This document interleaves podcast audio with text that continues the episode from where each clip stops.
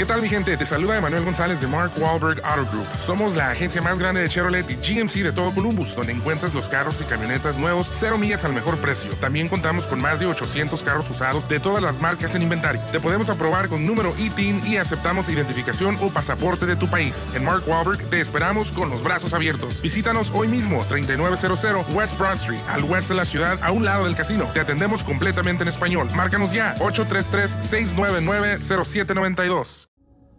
Imagen Radio presenta Imagen Empresarial con Rodrigo Pacheco.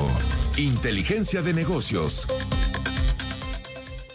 Pues ha estado muy movida la madrugada, ocurrieron varias cosas. Bueno, allá en Israel ya se estaría por comenzar prácticamente una tregua que empezaría a las 10 de la mañana y luego de que el gobierno de Benjamín Netanyahu acordó justamente y, estuvo de acuerdo en tener esta tregua y sobre todo eh, pues liberar justamente a algunos de los eh, de los eh, digamos de las personas que tomaron en el contexto del ataque terrorista del 7 de octubre.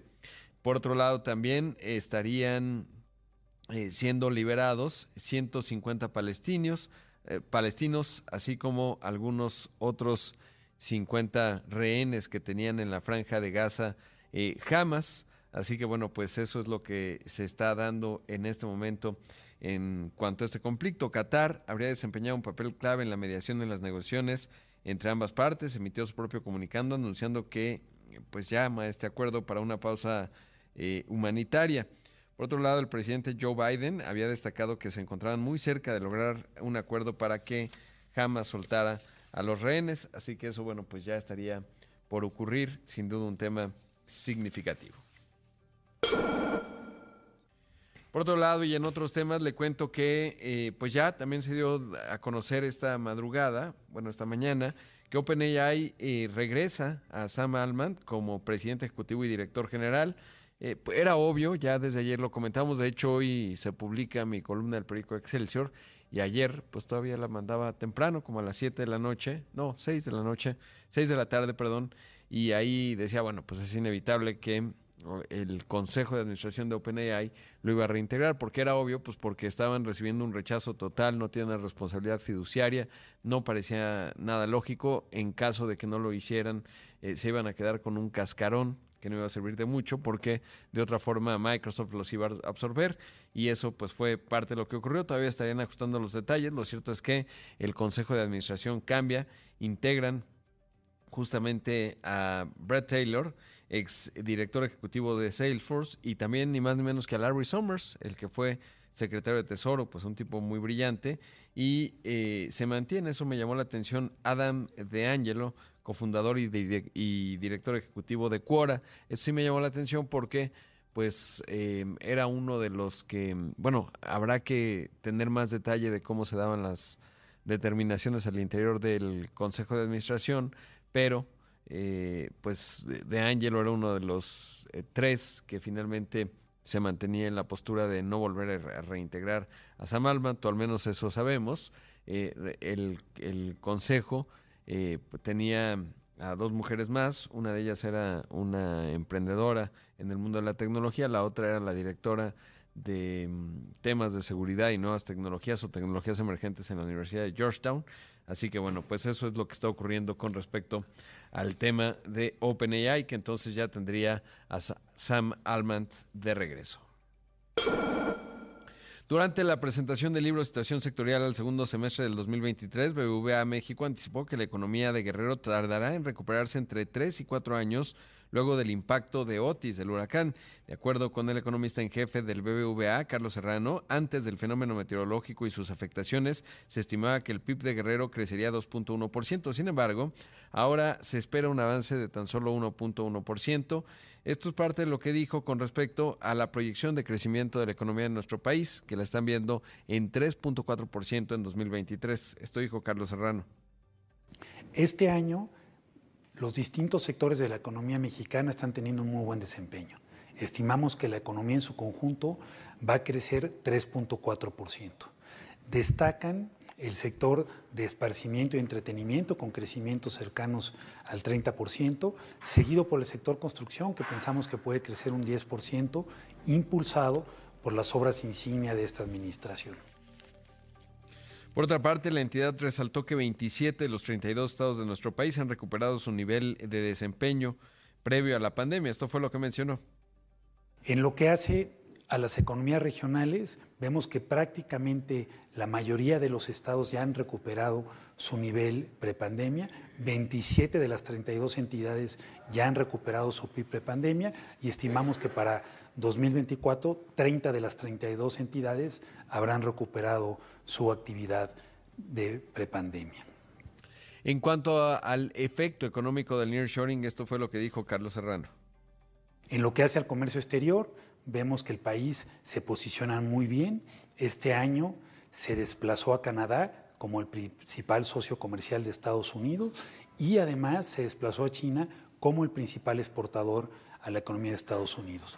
Estimamos que el nearshoring presenta una oportunidad muy importante para nuestro país para seguir atrayendo inversión extranjera directa y por lo tanto para poder crecer más. Si se llegara a aprovechar el nearshoring en toda su en todo su potencial, creemos que el país puede crecer 1.8 puntos porcentuales más por año, es decir, pasar de ser un país que crece al 2% a ser un país que crece casi al 4%. Pero para aprovechar esta oportunidad es fundamental dar un viraje en la política energética, de tal suerte que aseguremos que las empresas que inviertan en el país van a tener una oferta de electricidad suficiente a precios competitivos y no contaminante. ¿Tienes un audio de Cristalina Georgieva? que dice eh, justamente Carlos Serrano, el economista en jefe del Fondo Monetario Internacional. Ayer hubo un evento en Washington, D.C., en donde, en el Council of Americas, en donde habló justamente Cristalina Georgieva, la directora gerente del FMI, y esto es parte de lo que dijo a propósito de la necesidad de que América Latina eh, pues aproveche más esta reconfiguración de o reorientación de cadenas de suministro. Incluso al final menciona algo de México. Mira, esto fue parte de lo que dijo. Security of supplies is an economic uh, issue. It is not just, it is of course a national security issue, but it is also an economic issue. If uh, supply chains break, that has significant consequences. So some redundancy in how we build supply chains is a necessity, but it has to be done thoughtfully, not willy-nilly, you destroy it. And that opens up an opportunity because of this realignment of supply chains. Mexico is one country that always comes into these conversations because it's so close to the United States. Uh, but even in Mexico, we are not completely convinced that everything is being done to take uh, advantage of realignment of uh, supply chains. Bueno, pues ahí la escuchamos. Dice que se tiene que aprovechar más, pero para eso se requiere infraestructura.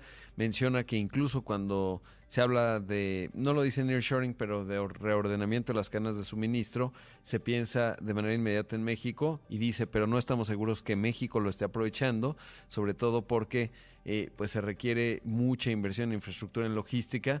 Menciona que cuando las empresas chinas eh, quieren llegar a, reconfigurarse a, México, por ejemplo, pues lo que están buscando es tener lo mismo que en China, que es una excelente infraestructura, una excelente logística y bueno, pues eso es lo que está generando que países como el nuestro no esté aprovechando, particularmente México, eh, este fenómeno no en la amplitud que se podría, ¿no? Y finalmente, bueno, pues parte de lo que dijo la directora gerente del Fondo Monetario Internacional. Brevemente decirle que durante su participación en el vigésimo noveno Congreso del Consejo Empresarial Mexicano de Comercio Exterior, Inversión y Tecnología, la secretaria de Relaciones Exteriores, Alicia Bárcena, mencionó que México sostendrá una contienda comercial con Estados Unidos durante los próximos años para atraer, bueno, esto está medio mal traducido, no sé dónde salió, porque una contienda comercial con Estados Unidos, pues no necesariamente, pero lo cierto es que si hay una relocalización de cadenas de productivas, como le decía. Señaló que los países de Asia están buscando sus nuevos nichos y aseguró que Vietnam podría convertirse en un competidor eh, principal de México. Por otro lado, también destacó que en la reunión que tuvieron el presidente y Xi Jinping, el presidente de México y Xi Jinping en el marco de la cumbre de APEC, desató un gran interés para empresarios chinos para venir a invertir en el país, que ya están llegando. Vamos a un corte, esto es Imagen Empresarial, regresamos en un momento con más. Son las 6 de la mañana con 17 minutos. Esto es Imagen Empresarial y esta mañana está con nosotros Brian Rodríguez Sontiveros, analista bursátil de Monex. Brian, ¿cómo estás? Buenos días. Hola Rodrigo, muy buenos días. Un saludo cordial a ti y a todo tu auditorio. Gracias por tomar esta comunicación. Eh, Brian, ¿cómo se ve esta semana para los mercados? Hay reportes de resultados. Ayer eh, reportaba Nvidia, etcétera. Eso en Estados Unidos. En México, ¿cómo se ve la cosa? Hemos visto también movimientos en el tipo de cambio. ¿Qué, qué hay en los mercados esta semana? Es correcto, Rodrigo. Eh, a nivel local, destacaríamos particularmente el dato de inflación para el día de mañana.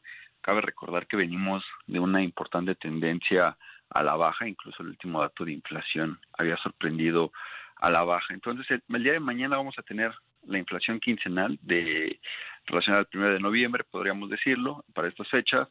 Eh, y todavía esperamos, sí esperamos un ligero incremento a nivel de inflación, pero en la subyacente el dato importante es que esperamos que se mantenga, ¿no?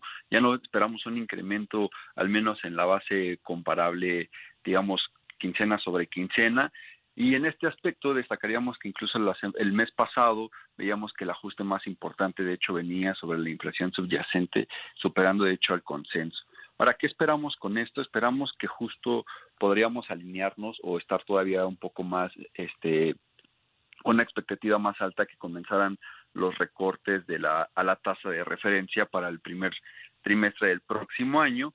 Y de hecho, aprovechando, me gustaría, este Rodrigo, destacarte que recientemente dimos a conocer nuestros nuevos pronósticos para el 2024, los cuales incluso ubican la tasa de referencia de México para el 9.25 en algunos otros datos, en otros indicadores importantes económicos, destacamos que para el PIB en México esperamos un 2.1%, a nivel de inflación esperaríamos un 3.9%, recordando que este año esperaríamos que termináramos cerca del 4.5%, y para el tipo de cambio, niveles de 19 pesos, también recordando que tras esta fuerte apreciación que ha tenido recientemente también el tipo de cambio, tenemos un, un estimado de 17.9 hacia el cierre del año.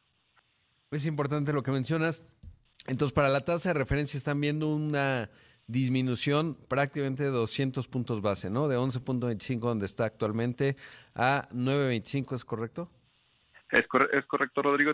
comenzando los recortes, esperaríamos el primero para el primer trimestre del 2024, digo, abonando a esta expectativa de un crecimiento económico mucho más resiliente, ya de, de hecho dejando atrás no recordaremos que al, al finales del 2022 había una alta expectativa de recesión económica, principalmente en Estados Unidos, las cuales se han venido desvaneciendo y destacamos que incluso pues digo, de nuestra expectativa, pero también digo del Fondo Monetario Internacional, la expectativa de crecimiento en México sigue siendo fuerte. Vemos esta inflación también que viene con esta tendencia clara a la baja y creemos que esta combinación podría podría darnos este este espacio para un ajuste de 200 puntos base a la tasa de referencia. Claro, y entendiendo qué va a ser la Fed, el crecimiento 2.1%, por ejemplo, ahí lo tiene el Fondo Monetario Internacional, eh, y la inflación sí me llama la atención, la tienen interesante 3.9%, lo cual explicaría, digamos, el, el, recorte de tasas. ¿Y en el tipo de cambio? Y en, en el tipo de cambio, Rodrigo, tenemos un estimado para este cierre del año en los 17.9 pesos eh, y para el próximo año en los 19 pesos.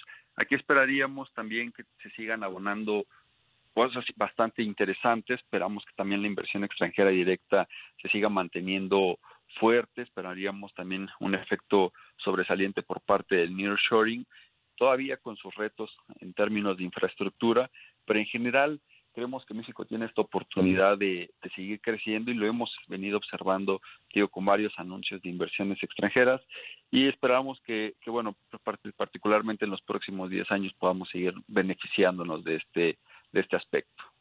Pues qué, qué interesantes datos y proyecciones están planteando. eh, sobre todo en lo que se refiere a política monetaria. Eh, por cierto, y hablando del tipo de cambio, ¿cómo se ve para esta semana? Difícil de saber, eh, lo sé, pero, pero ¿qué están viendo? sí, esperamos que mantenga la fortaleza, abonando en el aspecto inflacionario también, una menor también expectativa de un posible incremento de la Fed. También hemos visto recientemente las minutas de la Reserva Federal, las cuales mencionaban que se tendrá mayor cautela en cuanto a una política monetaria más restrictiva, lo cual también alivió a los mercados. El tipo de cambio también lo vio reflejado y esperamos para, para la sesión de hoy rangos cercanos a los 17 pesos, 17 pesos con 25 e incluso para el resto de la semana mismos niveles que podríamos estar viendo en caso de que el dato de inflación el día de mañana valide todavía esta tendencia de fortaleza. Pues lo estaremos observando. Gracias, Brian. Muchas gracias a ti, Rodrigo, y un saludo a toda la auditoría. Ahí escuchamos a Brian Rodríguez Ontiveros, analista bursátil en Monex. Imagen empresarial con Rodrigo Pacheco.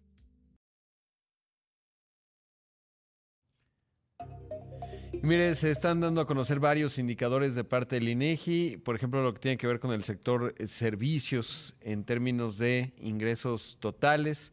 Destaca el crecimiento en comparación anual de la información en medios masivos, que crece 9.4%. También servicios de esparcimiento culturales y deportivos, 8.2%. Esto en comparación anual le digo. Y en tercer lugar estaría servicios profesionales, científicos y técnicos. No hay. Ah, bueno, servicios educativos tiene dato negativo anual, 0.7%. Si lo vemos mes con mes, ahí se ve el mayor avance es transportes, correo y almacenamiento, 4%. Eh, mientras que ahí hay más negativos. Esto estamos hablando del mes de septiembre comparado con agosto. Estaríamos viendo una caída de 1.1% en servicios científicos eh, profesionales, científicos y técnicos y en servicios educativos de 2.7%.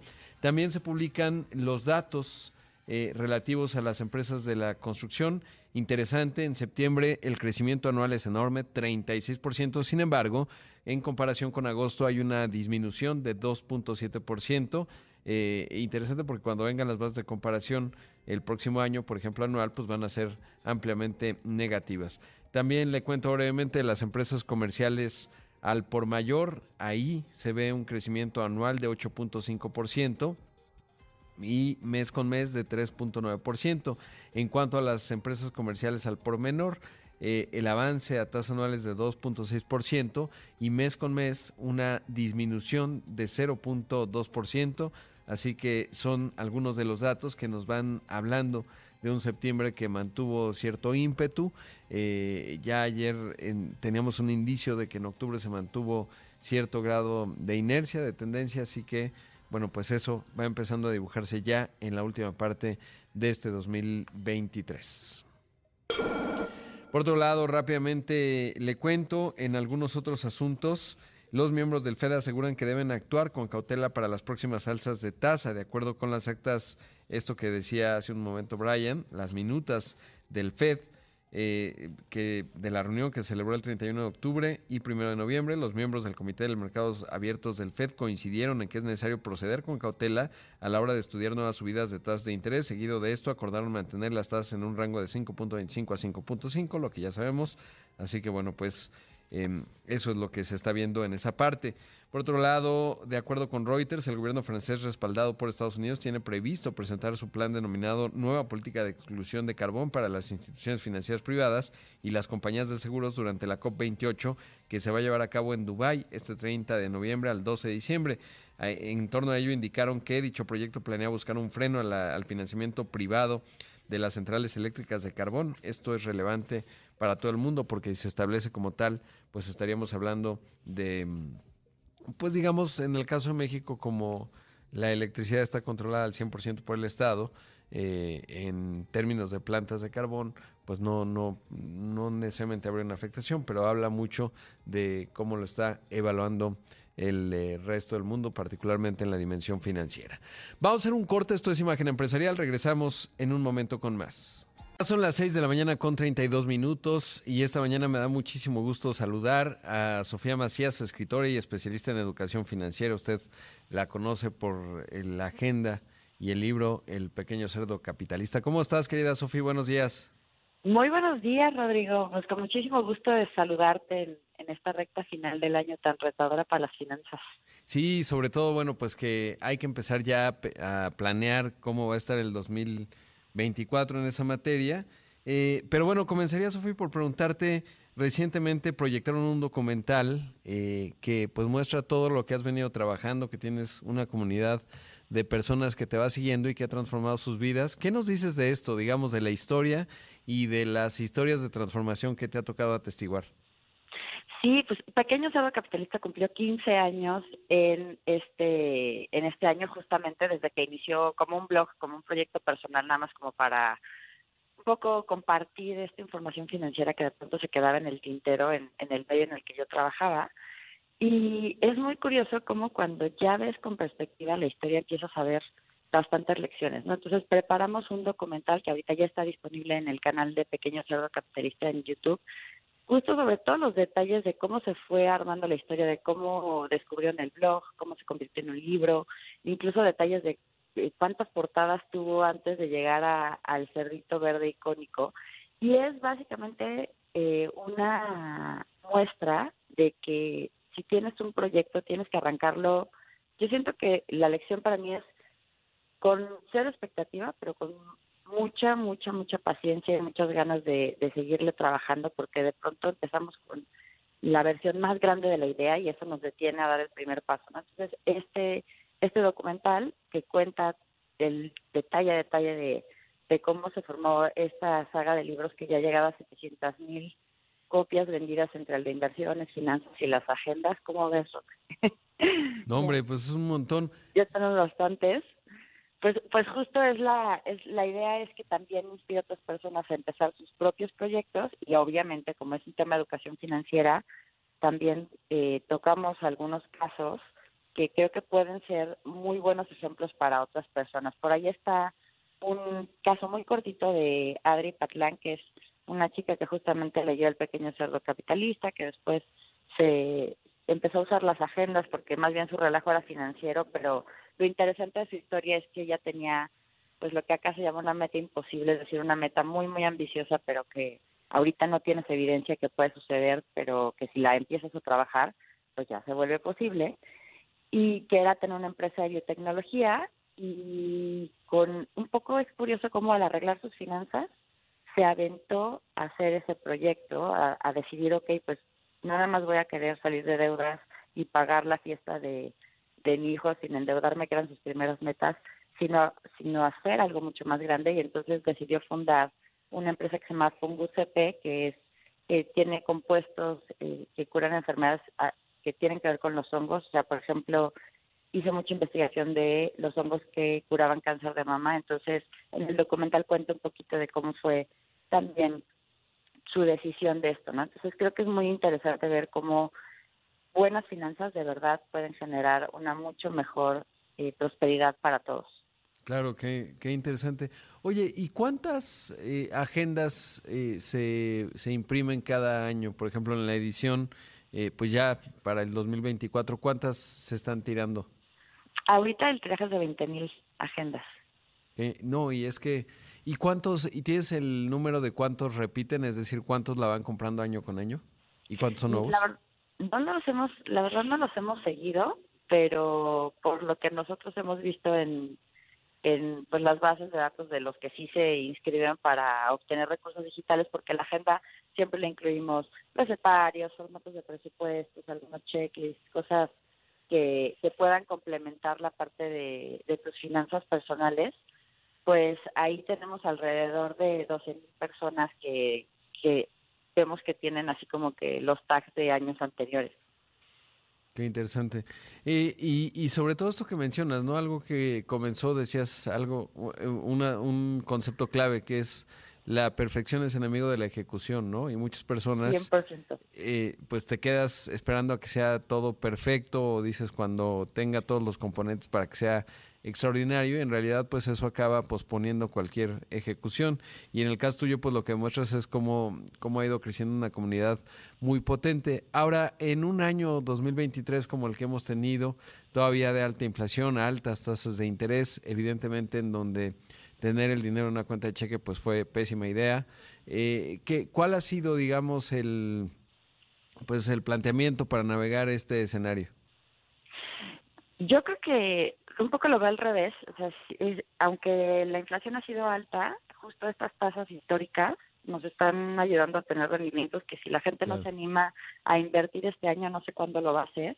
Y bueno, tú has visto como muchos intermediarios financieros, especialmente las OFIPOS, están dando incluso cuentas a la vista con altísimos rendimientos, ¿no? Que eso, pues yo que justo teníamos 10, 15 años que, que no veíamos cuentas a la vista, o sea, con el dinero disponible, que te dieran intereses, ¿no? Entonces, creo que de pronto dentro de los contextos complicados como fueron estos dos años de altísima inflación, empiezan a surgir este tipo de, oportunidades y sí hay que empezar a, tomarlas. Yo también lo que percibo y tiene mucho que ver con, con lo que decidimos hacer para el siguiente año con la agenda de retos financieros es que creo que con entre todas las cosas que han pasado los últimos años, y la pandemia que aunque ya la vemos lejos, pues obviamente todavía tiene sus secuelas, el tema de la inflación, el, el tema también de, de, las bajas económicas en Estados Unidos que también están afectando en, en, en México, que se espera que peguen y todo el tema de inestabilidad, como que la gente sí siente que ya no le queda ni una gota de, de motivación, pero sí un montón de, de temas que mejorar con su, con su dinero. Entonces, justamente creo que la clave está en, en, en estas estrategias de finanzas para que no nada más sea como el, el principio de año o la meta o el el ahorita que estoy de buena sí lo hago, sino mantener la constancia y la disciplina. Entonces, justo por eso, este año creo que la clave para 2024 sí va a ser enfocarnos mucho en el tema de mentalidad financiera, de, de tener claros los patrones de gasto y encontrar pues dónde puedes bajarle a estos gastos sin, sin sufrir, de darle más seguimiento a las metas que te importan. Algo que a mí también me gusta mucho y creo que es, es uno de los temas que más traemos para la agenda del próximo año, es cómo puedes conseguir beneficios financieros presentes de decisiones que van a ser importantes para tu futuro, ¿no? Por ejemplo, en el ahorro Se, se, me acaba el tiempo, pero bueno, vamos a hacer un corte y, y regreso para que nos cuentes este último concepto. Esta mañana está con nosotros Sofía Macías y te pido la bondad de tu tiempo, Sofía, y regresamos justo para hablar de este aspecto.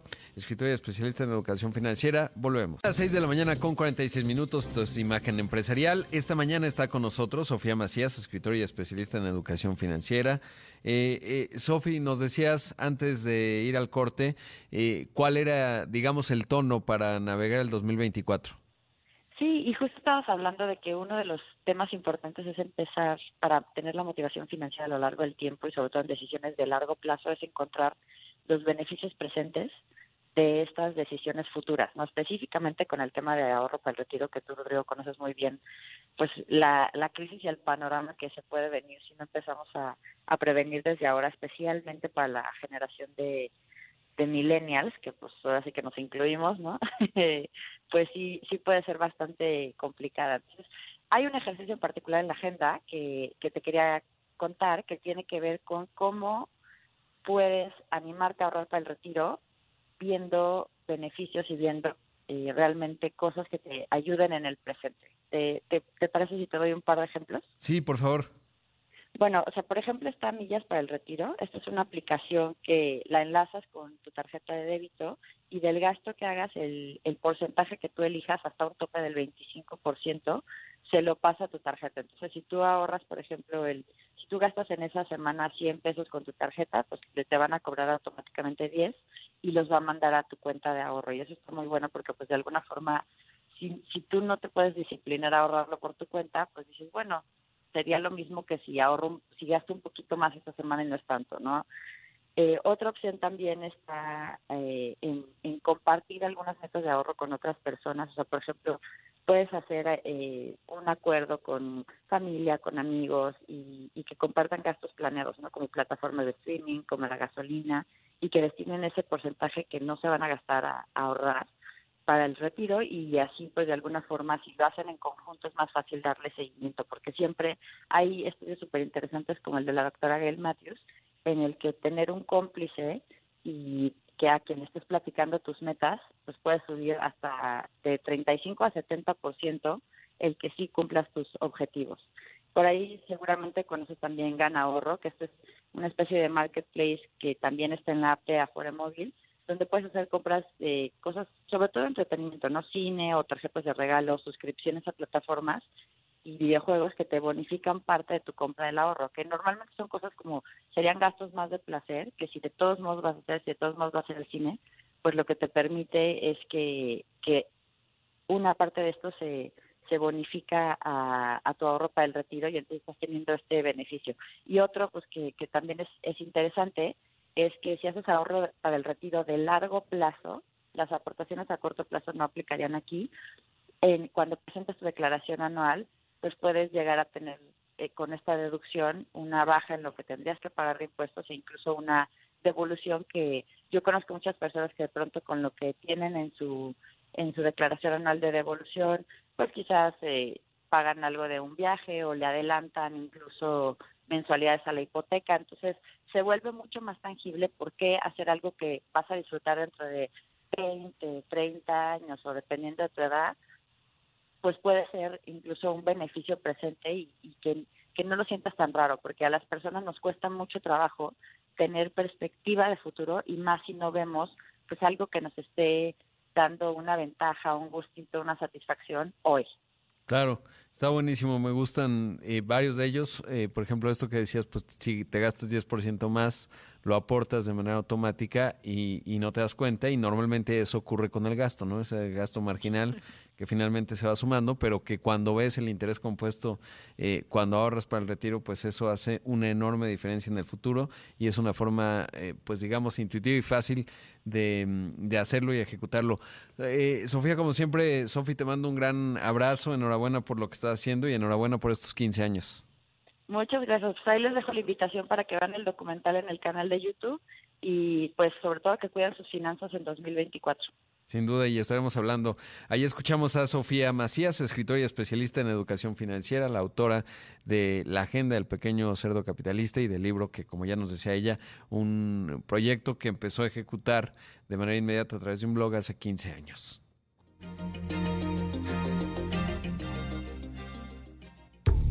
Rodrigo Pacheco, Inteligencia de Negocios.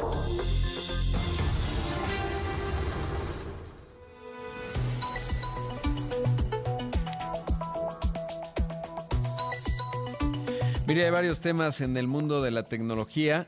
Eh, uno de ellos eh, es que reportó resultados Nvidia, esta compañía que es, digamos, el esqueleto, la infraestructura de la inteligencia artificial generativa, la que está mejor posicionada en términos de los GPUs, CPUs, en fin, todo el hardware, digamos, que sostiene a los modelos de lenguaje natural. Sus ingresos ascendieron en el tercer trimestre de su año fiscal 2024 a 18.120 millones de dólares. Estamos hablando de un crecimiento trimestre a trimestre de 34% y si lo vemos en comparación anual de 206%, es extraordinario el crecimiento de esta compañía.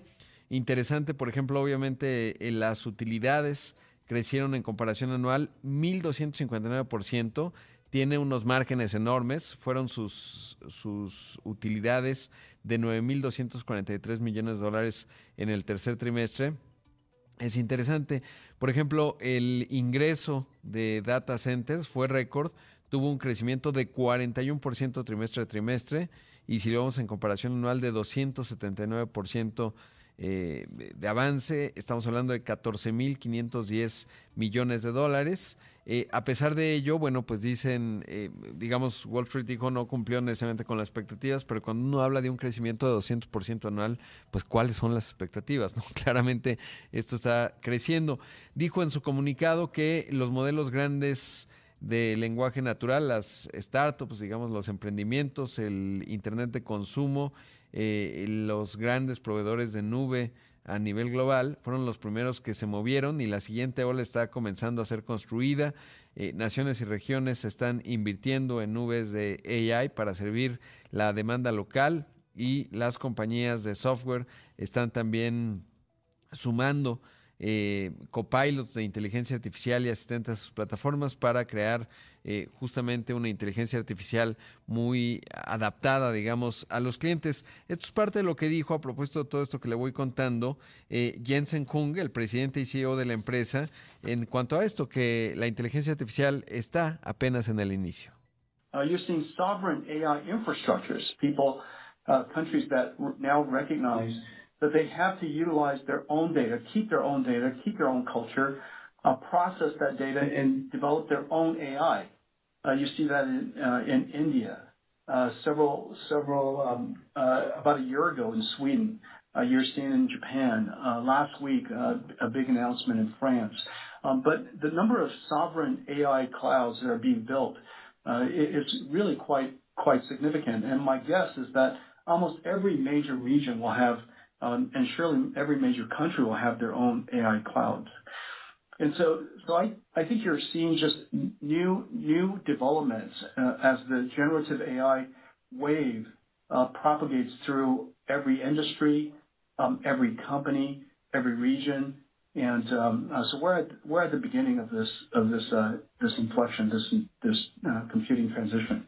Bueno, ahí escuchamos a este titán de la industria, Jensen Huang, un tipo muy interesante, que estamos viendo infraestructuras soberanas de inteligencia artificial, países que ahora reconocen que tienen que utilizar sus propios datos, conservar sus propios datos y mantener su propia cultura, procesar esos datos y desarrollar su propia inteligencia artificial. Dice eso, lo ves en la India, lo ves en Suecia, lo están viendo en Japón.